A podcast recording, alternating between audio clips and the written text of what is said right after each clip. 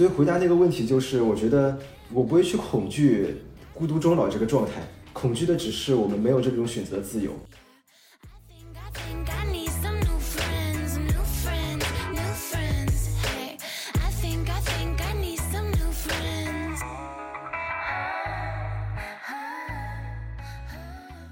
大家好，欢迎来到我们不重要讲话第四期，我是主播若涵。大家好，我是主播死鱼。你今天听起来很没有精神哎。大家好，我是主播死鱼。然后我们这一期呃播客的主题是关于单身生活，然后我们请到了一位嘉宾，我们嘉宾叫郑师傅。对我们请我们请郑师傅的原因，是因为呃我们放眼望去，周围并没有单单身时间超过一年的直男。所以他就 他就作为单身直男界的代表，就是被我们选选中了参加我们这个高贵的节目，然后我就替他感到荣幸。嗯，天选之子郑师傅需要说两句吗？就我一直以为，在我上一个 podcast 的时候，会是一个技术网红过来卖自己的知识付费产品，结果没有没有想到。是作为一个单身狗来上了这期节目，我觉得非常荣幸。我们嘉宾的脾气好好，我以为在做我们做完开场介绍之后，他也就摔门而去了。好，哦，我现在随时准备走。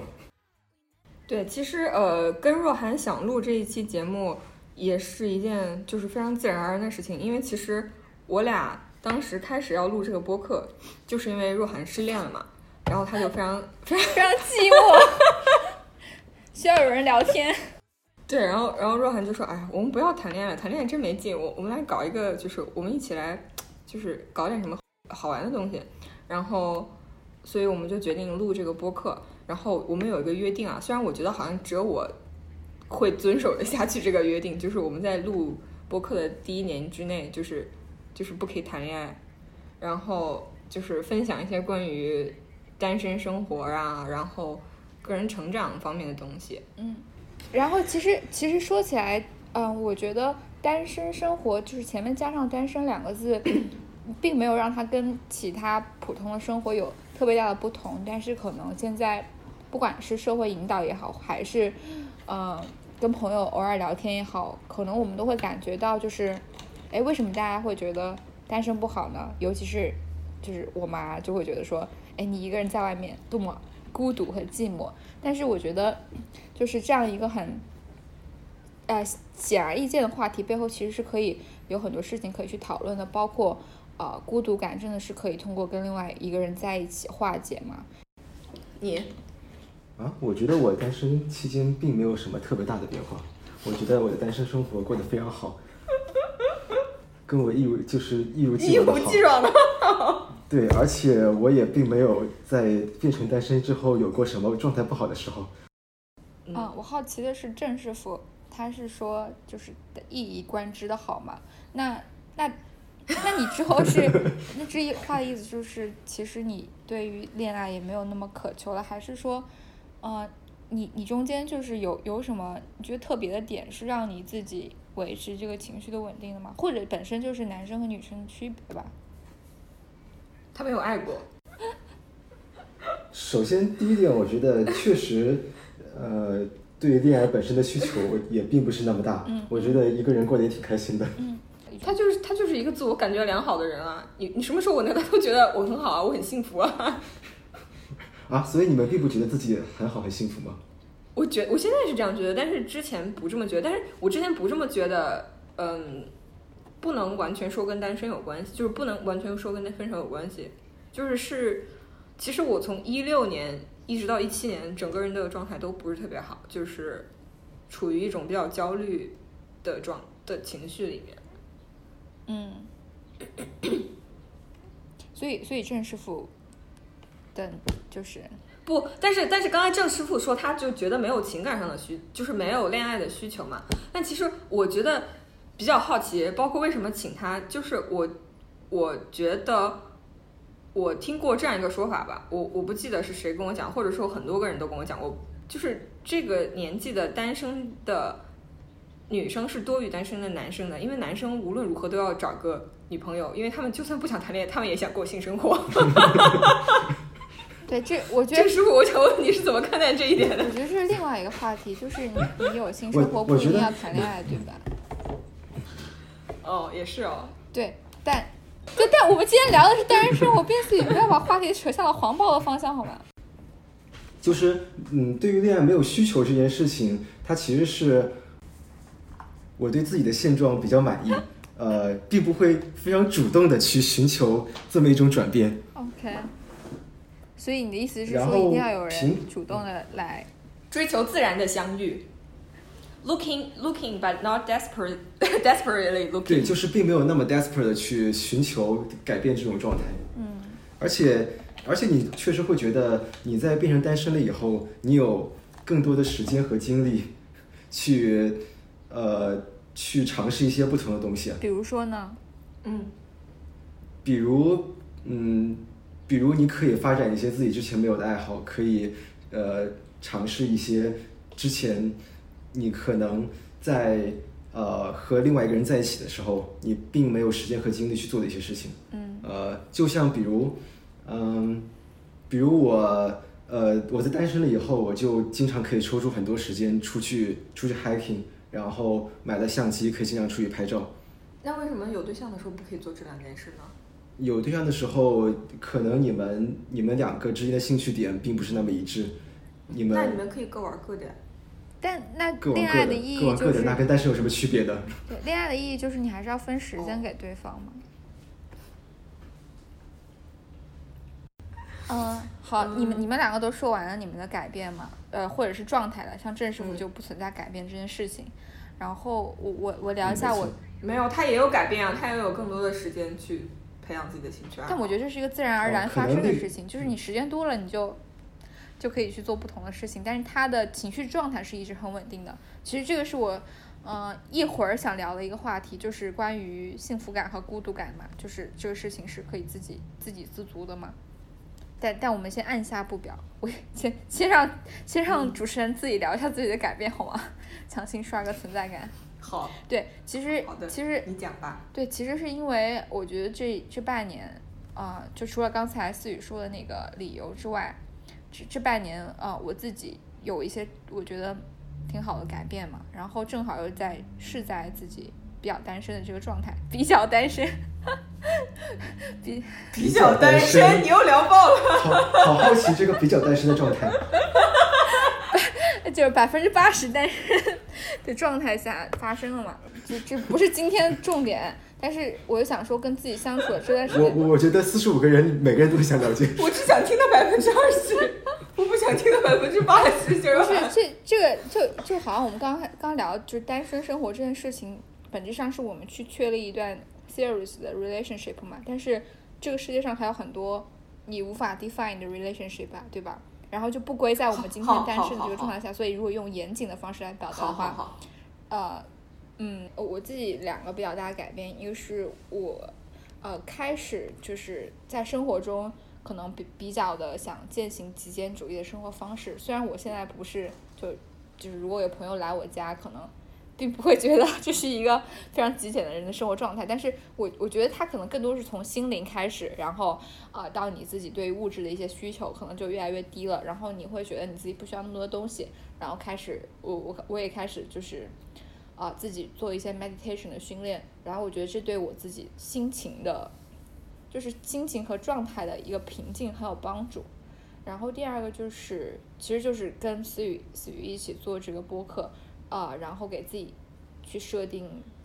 啊、中长期的目标，然后我就会觉得，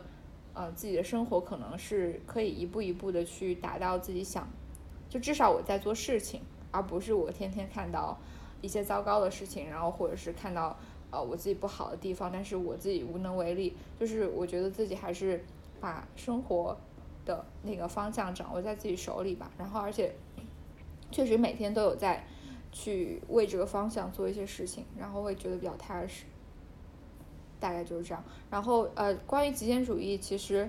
嗯是有一部纪录片的，就是 以以免各位听众朋友们忘记，我们其实是一个一开始是基于纪录片谈话的一个节目。然后我还是准备了就是一部纪录片要推荐给大家。然后这个纪录片会跟就跟以往我们推荐的片子相比会比较轻松一点，它叫呃就叫极简主义，然后大家可以直接在国内的哔哩哔哩搜到，然后如果是国外听众的话，可以在 Netflix 上搜搜到。它是说，因为国外现在啊有两个还蛮有名的，就是极简主义的生活的践行践行者，然后他们以前也就是普通的白领，然后他们自己做了一个网站叫呃 minimalist 点 com，然后在里面去分享他们自己的生活方式和他们对于极简主义的一些看法，因为可能很多人就是想到这个生活方式就会觉得说是我就是用很少的东西，或者是我不断的去扔东西，那它这个其实是它的一种表。就是表面的表现方式，它更多的我觉得还是心灵层面的，就是啊，呃，我觉得也是在反抗现在的一种生活方式，就是广告啊充斥着我们的生活，然后呃我们嗯，就是我们平时接触到的信息非常的就是 overloading 负载的信息，我们每天要接触到很多很多的啊事物或人，然后你怎么样在这样的一种状态中寻求到自己内心的平静，并且能够把更多的时间花。花费在建立更有意义的关系中，我觉得其实它背后是一种思维，就是你怎么样去取舍在你的生活中。所以我觉得还就对我对我这半年的影响还蛮深的。然后这个纪录片开开场是一个，呃，也是一个那个美国一个很很有名的冥想的 app 叫 Ten Percent Happier。就这个 app，我之前也给死鱼推荐过。然后它的创始人来讲，要钱的。对，它的创始人来讲说，其实人们获得快乐，快乐很简单，就你不需要买很多东西，然后你不需要，嗯，获得多高的成就，你快乐就是快乐，就是一件很简单的事情。我觉得也回应刚刚思雨说的，就是，哦，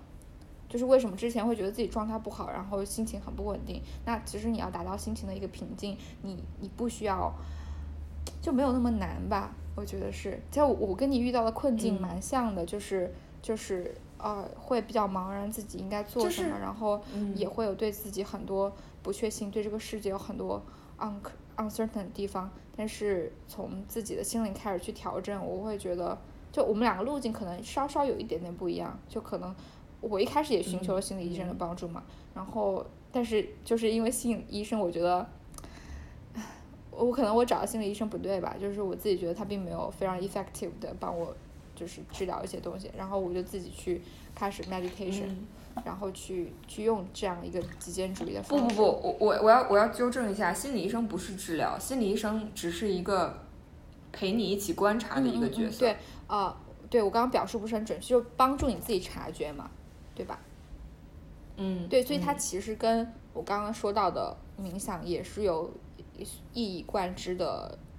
就是特点，因为它其实也是一种帮你自己察觉自己内心，然后啊去提前控制。比如说，我现在非常就是遇到一个傻逼在路上，然后我特别特别生气，然后如果我不能察觉自己的情绪的话，我可能马上就会反应，就会像动物式的应激反应一样，就是就是那个生气就涌上了心头，然后开始骂他，或者是做一些。自我保护的、自我防御的机制嘛，但是我如果能够在很短的时间内察觉到这整个过程的发生，然后去理解他为什么会这样做，我怎么样做才能让这个事情有更好的走向，可能事情就会不一样，我可能也不会生气。就就就我觉得他最重要的对人的大脑的改变，其实在这里。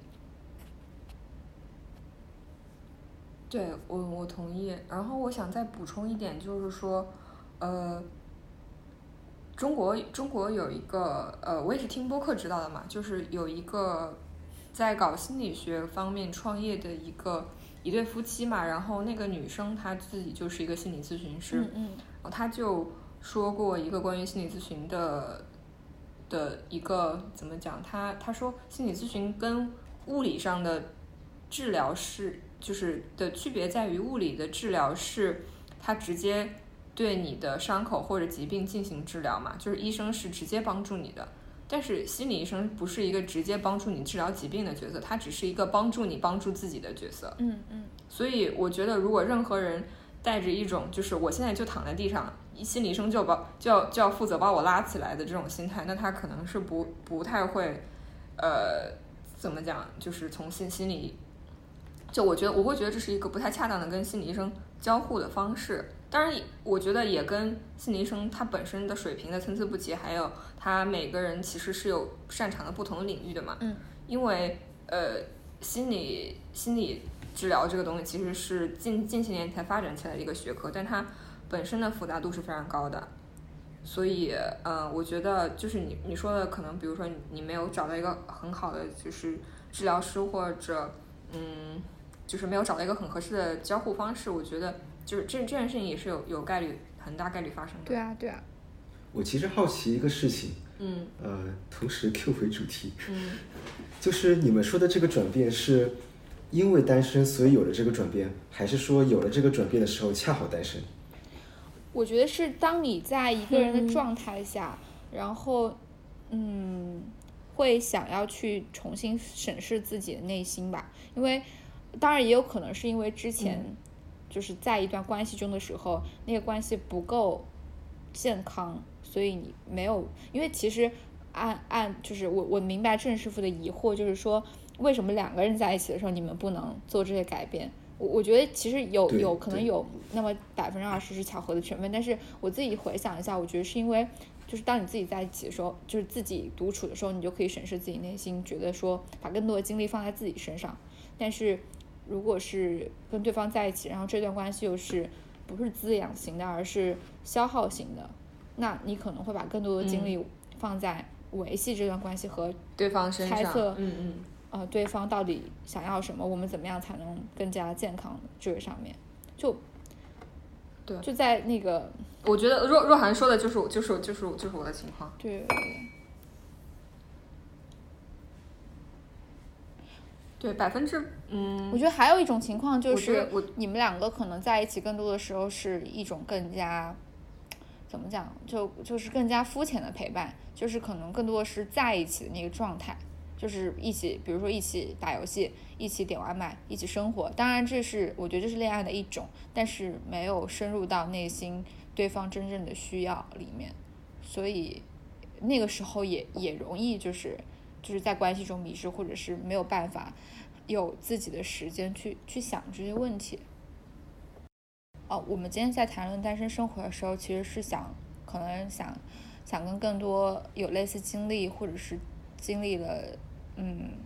怎么讲，就是给给给其他人一些鼓鼓励和支持嘛。就是其实一个人也很好，当然不是说两个人不好，但是我我觉得之所以会，我们刚刚会谈论我们自己的这些改变，也是因为。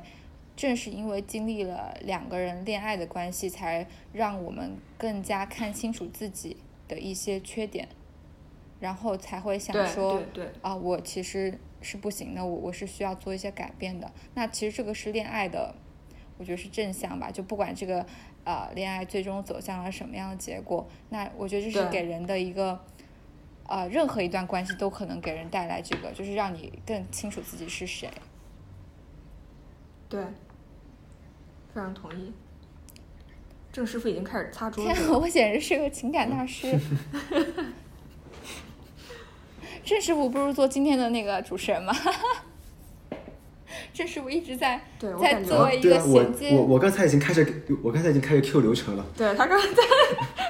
对我们的故事毫不关心，完全冷漠。但我没有人类的普遍同情，就想进行节目进行下去。你们两个为什么聊了这么久还不进行下一个节目？就还不进行下一个单元？但但我很想问郑师傅一个问题，就是你会感觉到很孤独的时候吗？或者是你最近就是最近的一次崩溃是什么时候？完全不会。天呐，男生是不是都是不是大部分都是这样啊？就是。情绪很稳定，然后，呃，我呃，我倒觉得我没我没有觉得，应该应该不是，可能并不是广泛的例子，因为我本身呃情绪稳定可能是吧，嗯，然后，他是一个没有感情的杀手，你知道吗？我都不知道，你怎么知道？就是呃，之前网上不是有过一个呃一个文章还是什么的，就说杀手型人格测试吗？呃，不对，就是说，就是说外向，就是说外向型和内向型的人嘛，他们呃，并不是说这个人看上去比较活泼，他就是外向型的，而是说他可能呃，在跟人交谈的时候，他是在恢复精力的，自己独处的时候是在是在消耗精力的。那可能我就是属于那种呃内向型的人格，然后我在跟别人交谈的时候是是在消耗我的精力的，我就会比较喜欢自己独处。但我其实不觉得，就我不相信有人在独处的时候是消耗精力的这件事情。我觉得我会觉得，可能外向型的人只是觉得自己待着不舒服而已，不会觉得消耗精力。就比如说他们会觉得无聊，会觉得孤单，所以他们就一定要去找我觉得会吧，因为我就有朋友，他们，比方说，呃，像我在租房子的时候，我就喜欢自己一个人住，嗯我不喜欢找室友，因为我觉得但这是两码事，我觉得这是两码事。就是你可以很喜欢跟朋友 hang out，但是你喜欢自己住啊，因为就是我觉得，呃，即使再喜欢，就是怎么讲，就是再好的朋友，两个人住在一起也会也会打架吧，就很不方便，生活上的一些。但是确实会有人，他们就是不喜欢自己一个人待着，哦，OK，对他们觉得自己，呃，呃嗯，可可能你说的，嗯，消消耗精力是另外一回事吧。他们就是一个人待着的时候会觉得会觉得孤独，那这个应该也是某种意义上的消耗精力。嗯，但我刚刚想补充一下，因为我觉得我自己是外向型人格嘛，我是靠，嗯，但是我可能这一两年有一点点转变，因为我觉得以前我是很明显的，我是从就是社交活动中去吸取能量的，就是可能我跟我的朋友 hang out，然后或者是我在一个局上面认识到一些有趣的人，就是我可能定期需要去到群体当中，然后参加一些我觉得有养分的事情，然后我觉得可以补充能量或者启发我的一些思考。如果你让我一直待在家里的话，我可能会就是就是没有办法有一些电光火石的瞬间。然后我觉得我有时候电光火石的瞬间可能会产生于跟朋友之间的对话，或者是我们一起做点什么事情。但最近可能我没有那么，我可能就是属于我可能需要两周的时候，我需要搜索一下，或一周我需要搜索一次，我可能就没有频率没有那么高，或者是我我我会把那个时间分配一下。但独处的时候，嗯，我觉得不能说是就是消耗能量，而是说你独处可能没有你社交那么的，就是吸取能量，就是按按它能不能吸取能量来分吧，这样可能比较比较严谨。嗯，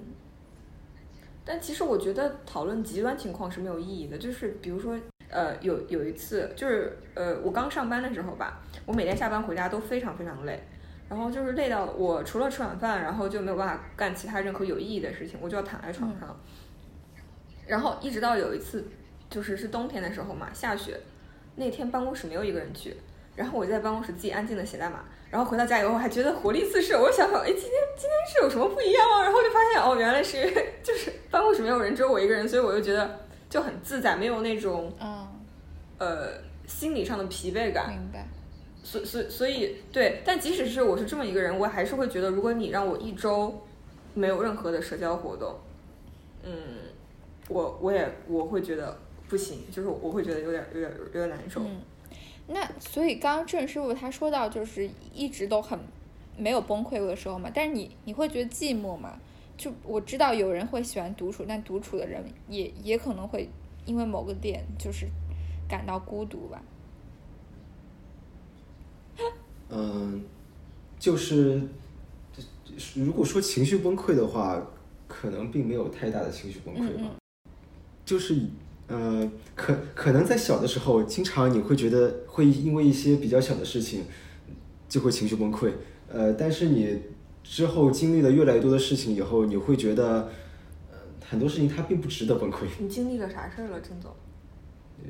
这个跟我们这期的主题并没有关系。想聊聊？没关系，我们可以做一个番外篇，就那像上一期的花絮一样。那那我到番外篇说再说吧。那那孤独感呢？孤独感会有吗？呃，偶尔吧，可能在某个寂寞的深夜。因为我今天就很想，我觉我觉得聊单身生活这个事情是很很浅的嘛，就是我们怎么过生活，然后有哪些 tips 可以给大家，特别是你们二位就是就是其实生活的是一个就是生活在美国，然后可能跟在国内情况又不太一样，就是对于那种文化的差异以及就是其实不是生长在自己啊、文化熟悉的地方，那种孤独感会会更加明显嘛，就是身份认同啊，或者是各个方面的。嗯，我觉得是，其实你这么一说，我觉得是，嗯，怎么讲？我觉得我在一六年到一七年状态很不好，我觉得肯定跟来美国是有关系的。因为其实我在国内的时候，虽然我是一个非常内向的人，嗯但我也是一个就是朋友非常多的人，就是从小到大，嗯，我从来没有，我从来就是不缺一起玩的人。然后其实，所以其实是一种，就是供需，就是供给超过了我的需求的状态，一直都是这样一种状，态。居然把你的朋友说嗯供给超过需求，果然是在后宫养 妃。所以你你并不需要那么多的朋友。不不不你，你然后在国内的朋友会听这期节目吗？嗯，然后然后来了美国以后，就属于长期就是朋友供应量不足。嗯然后我发我发现很多人可能也有呃类似的状态，但他们给自己的一个解决方法就是迅速的找一个男朋友或者女朋友，然后来去呃就是消解这种可能，比如说你相对于没有办法融入一个主流语境，或者说你没有一个自己的那种很好的朋友小圈子所产生的孤独感。呃，但是我本人是非常看不上这种做法的，呃、而且其实我觉得我作为一个非常，呃，我我不知道怎么概括，就是说我对于无聊的恐惧大于了我对孤独的恐惧的人。嗯就是我我我发现，如果人不对的话，不管是你是跟一个人在一起，还是一群人，你都会觉得非常的无聊。就是，然后我对于这种无聊的恐惧是超过了我对于孤独的恐惧，所以我有的时候我一个人待着，我虽然孤独，但是我可以做一些我觉得就不那么无聊，或者我觉得比较有意义的事情的话，我觉得我是可以接受这件事情的。嗯，无聊和孤独有啥区别呢？我有时候会觉得自己因为生活无聊，所以我感到孤独。嗯，或者是说我跟一些人在一起，然后他们谈论的事情我觉得无聊，然后我我内心也会觉得没有人跟我共鸣啊，然后我也会孤独，所以我觉得他们是不是在某种程度上是有相似性？其实我想说一个事情，就是你们觉得这种孤独感是真的自己心里的孤独感，还是因为呃，不管是环境也好，还是还是呃某一种氛围也好，就是社会给你暗示出来的出来的孤孤独感，就像就像大家会觉得呃留学生仿佛很孤独，嗯嗯嗯，但是实实际上未必也见得是这么一回事情吧。不，我觉得就是你傻。就是在嗯呃，比方说在呃，可能留学生逢年过节的时候，大家群群体性的有这么一种情绪，你可能自己心里并不是那么孤独，但是你仿佛也被带入了这种氛围里面，嗯嗯嗯。你你会觉得自己是孤独的，包括我我我明白你在说什么，但是我觉得我跟谢若涵说的孤独是另外一回事儿。就是我觉得，呃，就是你其实说的是就是怎么讲，就是好像没有人陪伴就是孤独嘛。嗯。但是我跟谢若涵说的孤独是是是没有共鸣，就是因为我觉得每个人是他是需要就是有一些就是和世界产生连接的这个需求了。对，所以说这种孤独它跟地理位置并没有关系。对我我是这样认为的。并不会因为你在美你不在家，或者说你在什么地方，你会会有这种孤独感。你你就算生活在你熟悉的环境里面，你如果没有人跟你产生这种共鸣，你一样会有这种孤独感。是对，是，哎，就我去去年的时候去泰国的一个小岛上潜水，然后那个小岛的路程非常的艰辛。我当时不是完全一个人，我是，嗯、我跟我的发小一起去的嘛。然后那个因为去那个小岛非常艰辛，所以我们其实是要在凌晨大概大概十二点钟的时候坐坐火车，然后坐到一个小镇上，然后到凌凌晨四点的时候被就是被那个火车扔在一个鸟不拉屎的小镇，然后再等那个早上的船，然后开去那个小岛。然后我就发现一路上就有很多人也是去那个岛上想去潜水嘛，然后发现就有很多，呃，当然大部分都是国外的人，就可能欧洲人居多吧，我也没有具体去跟他们聊，去确认他们的国籍，但发现有很多人一个人背着那个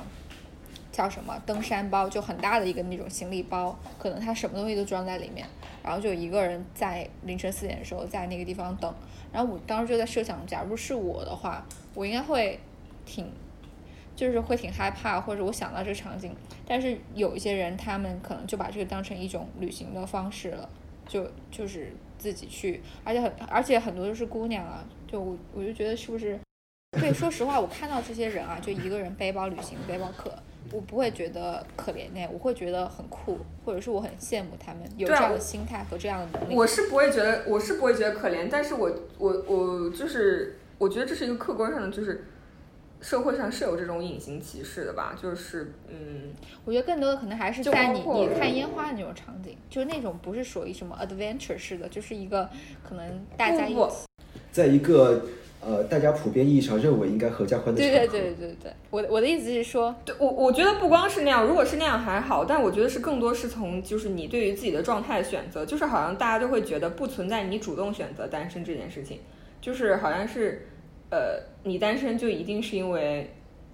就什么丑 就之类的。就，大家会觉得你单身就是因为你找不到，对对对，就是是一个被迫的一个结果，他好像大家不觉得有主动单身这件事情，然后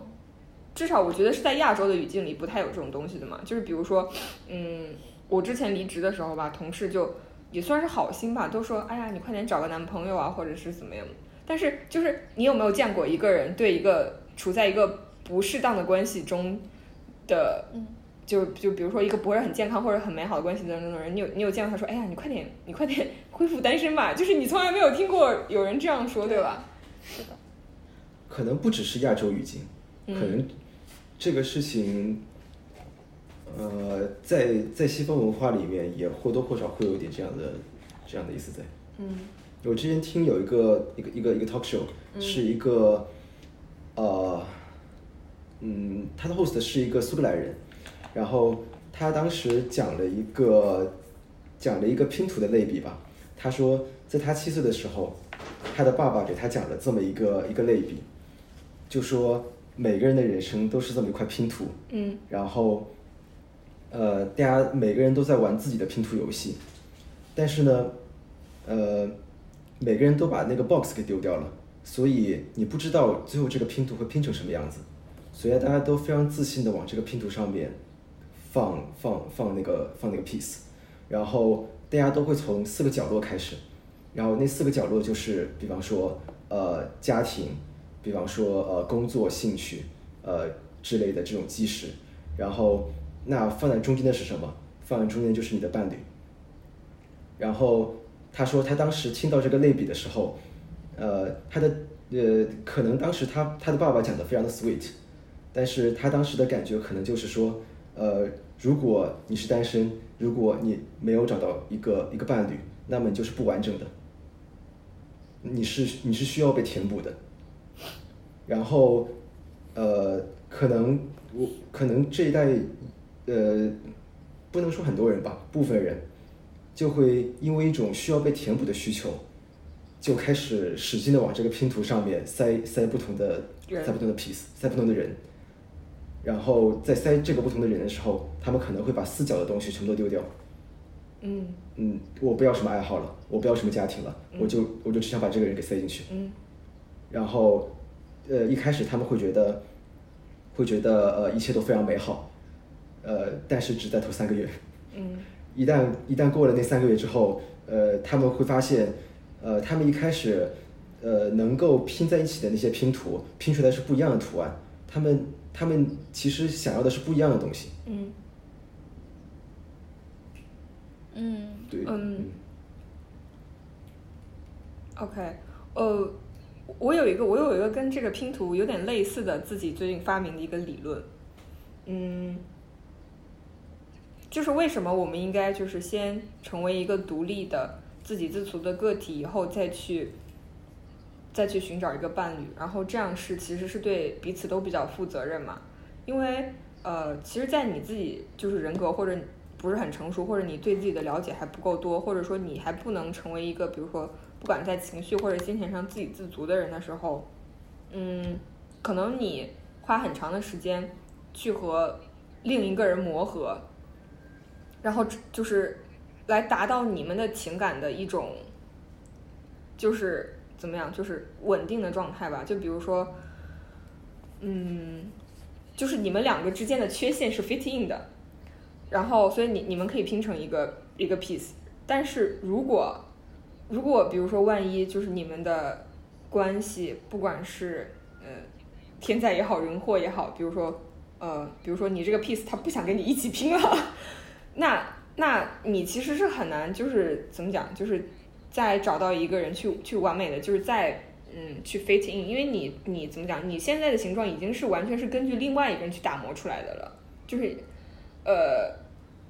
但如果是你先把自己，比如说。呃，就是搞搞好自己是一个，比如说比较比较独立的人，然后你有非常明确的 interface 之类的，然后你再去找一个伴侣的话，怎么讲？就是我觉得这件事情是，就是会对彼此都比较好吧，就是一个比较比较比较成熟、比较健康的一个关系。然后你也不会因为呃，就比如说对方他发现自己可能就像你说要要去。追求别的不一样的东西，或者说这这个理想可能对这个这段关系对对方不是特别理想的时候，然后你就突然变成了一个就是充满缺陷的人。而且我觉得你们刚刚对话就是启发我说，呃，有时候人们很容易就是在一段关系中的时候，很容易把自己不完美的就事情，或者是对未来就是就现实生活中的不如意归咎到这段关系当中。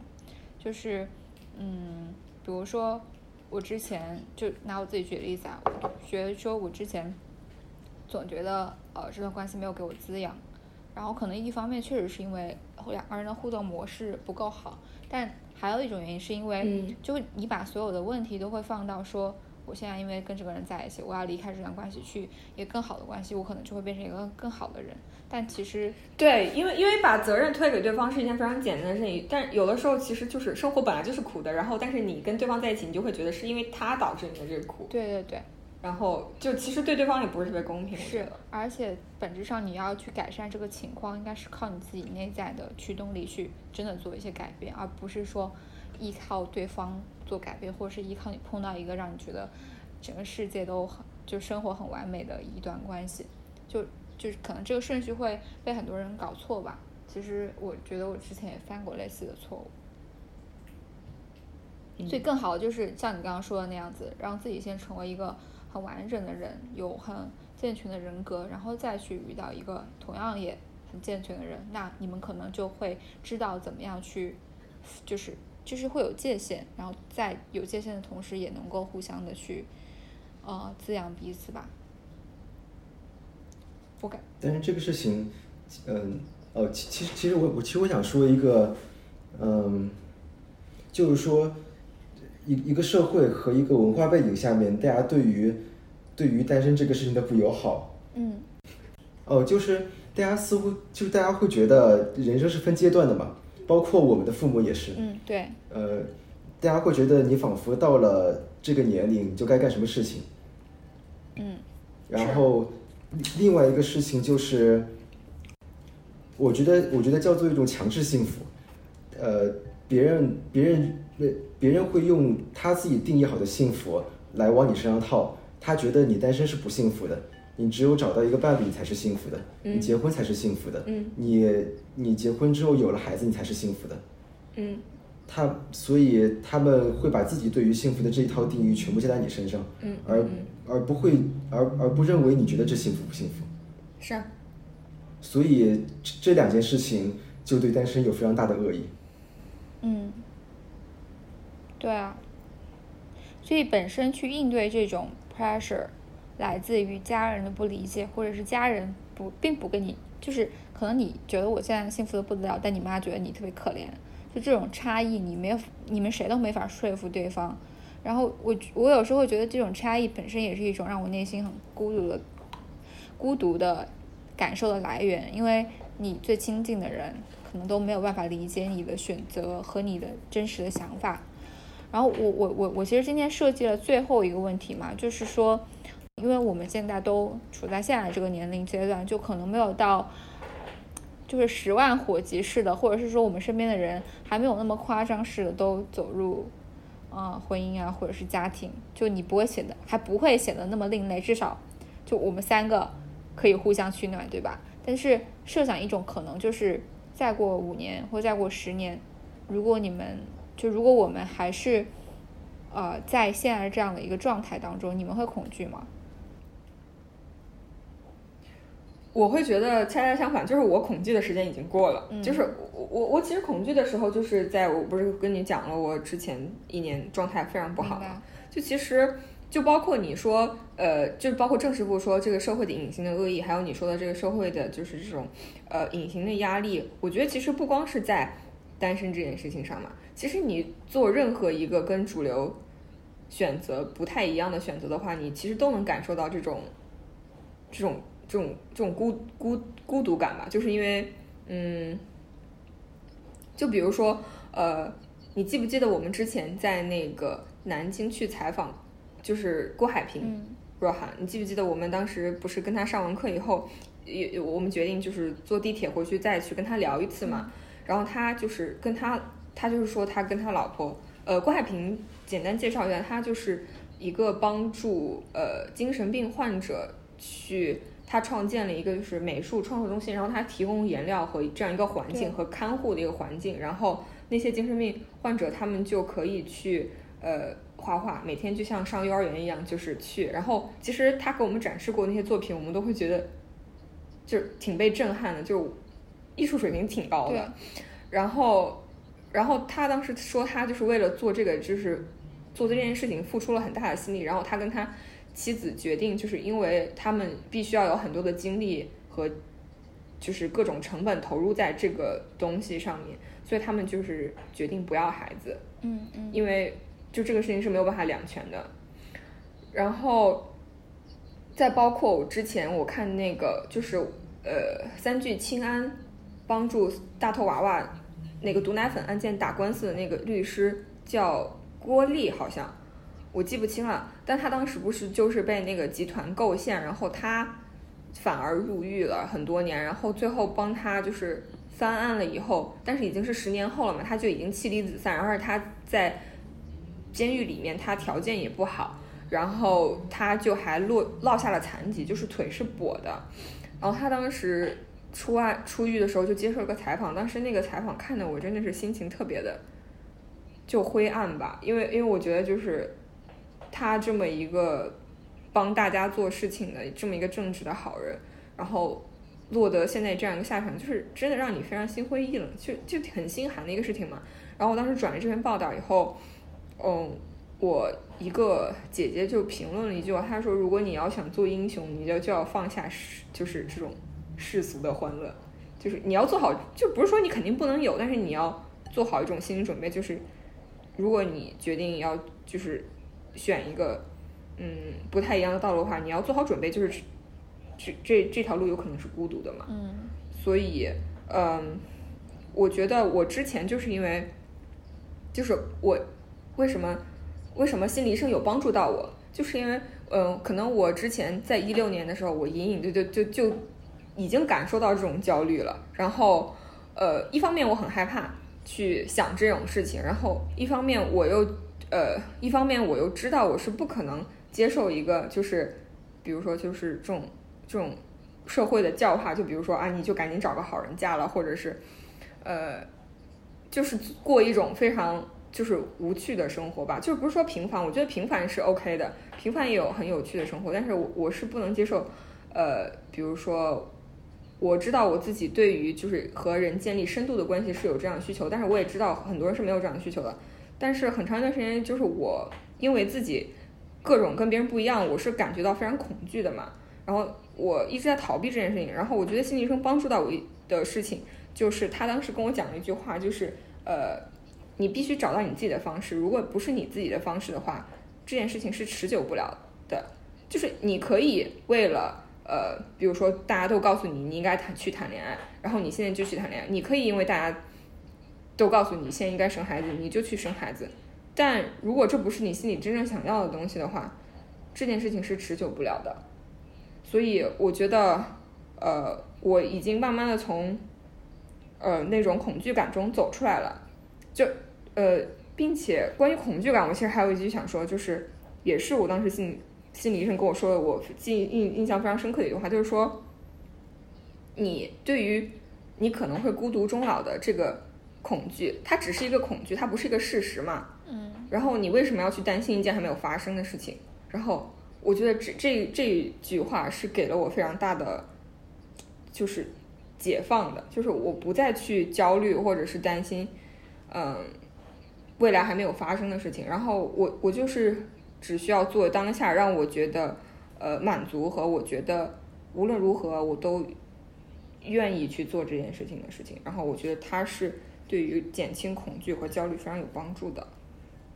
但你并不是我呃，我我稍微补充两句，就是，但你并不是坚定的不婚主义或者是单身主义者，对吗？就你并没有，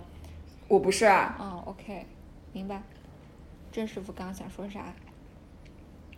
我想接着你的那个点往下说，嗯就是你你们有看过一个电影叫就龙虾那个电影、哦看过？呃，就是呃，大概讲一下，这个电影就是说，呃，一就是它是一个反乌托邦式的一个电影，它它的那个它里面的设定就是在那个世界里面，单身是有罪的。如果如果你呃处在一个单身的环境下面，他会把你放到一个酒店里面，给你四十五天，让你寻找到自己的伴侣。如果你没有找到自己的伴侣，你就会变成一种你自己想要成为的动物。呃，然后在这个酒店里面，他会给每个访客去展示单身的，会会有一些单身的警示表演。比方说，你如果一个人的话，你吃一个什么东西卡住了喉咙，这个时候就没有人救你，你就会自己死去，诸如此类。然后，然后你找到一个伴侣之后，他可能会呃，他后面会有一个呃游艇的关卡，然后呃就是会去比喻婚姻当中的这种磨合。呃，还还有个非常有意思的点就是，如果你们的婚姻生活不幸福，管理员会发给你们一个孩子，他觉得孩子有助于修补你们的婚姻关系。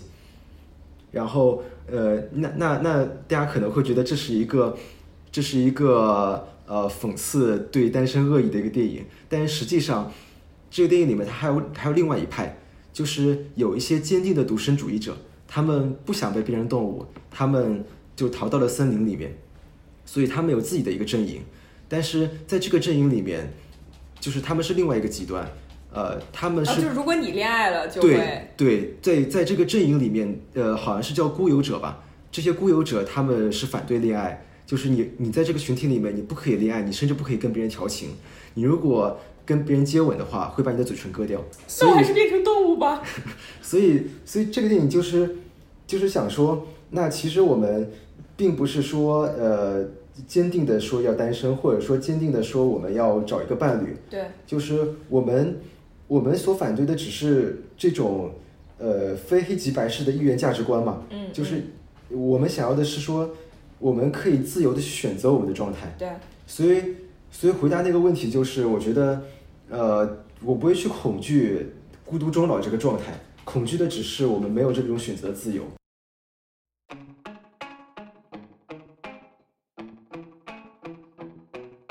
Naked pictures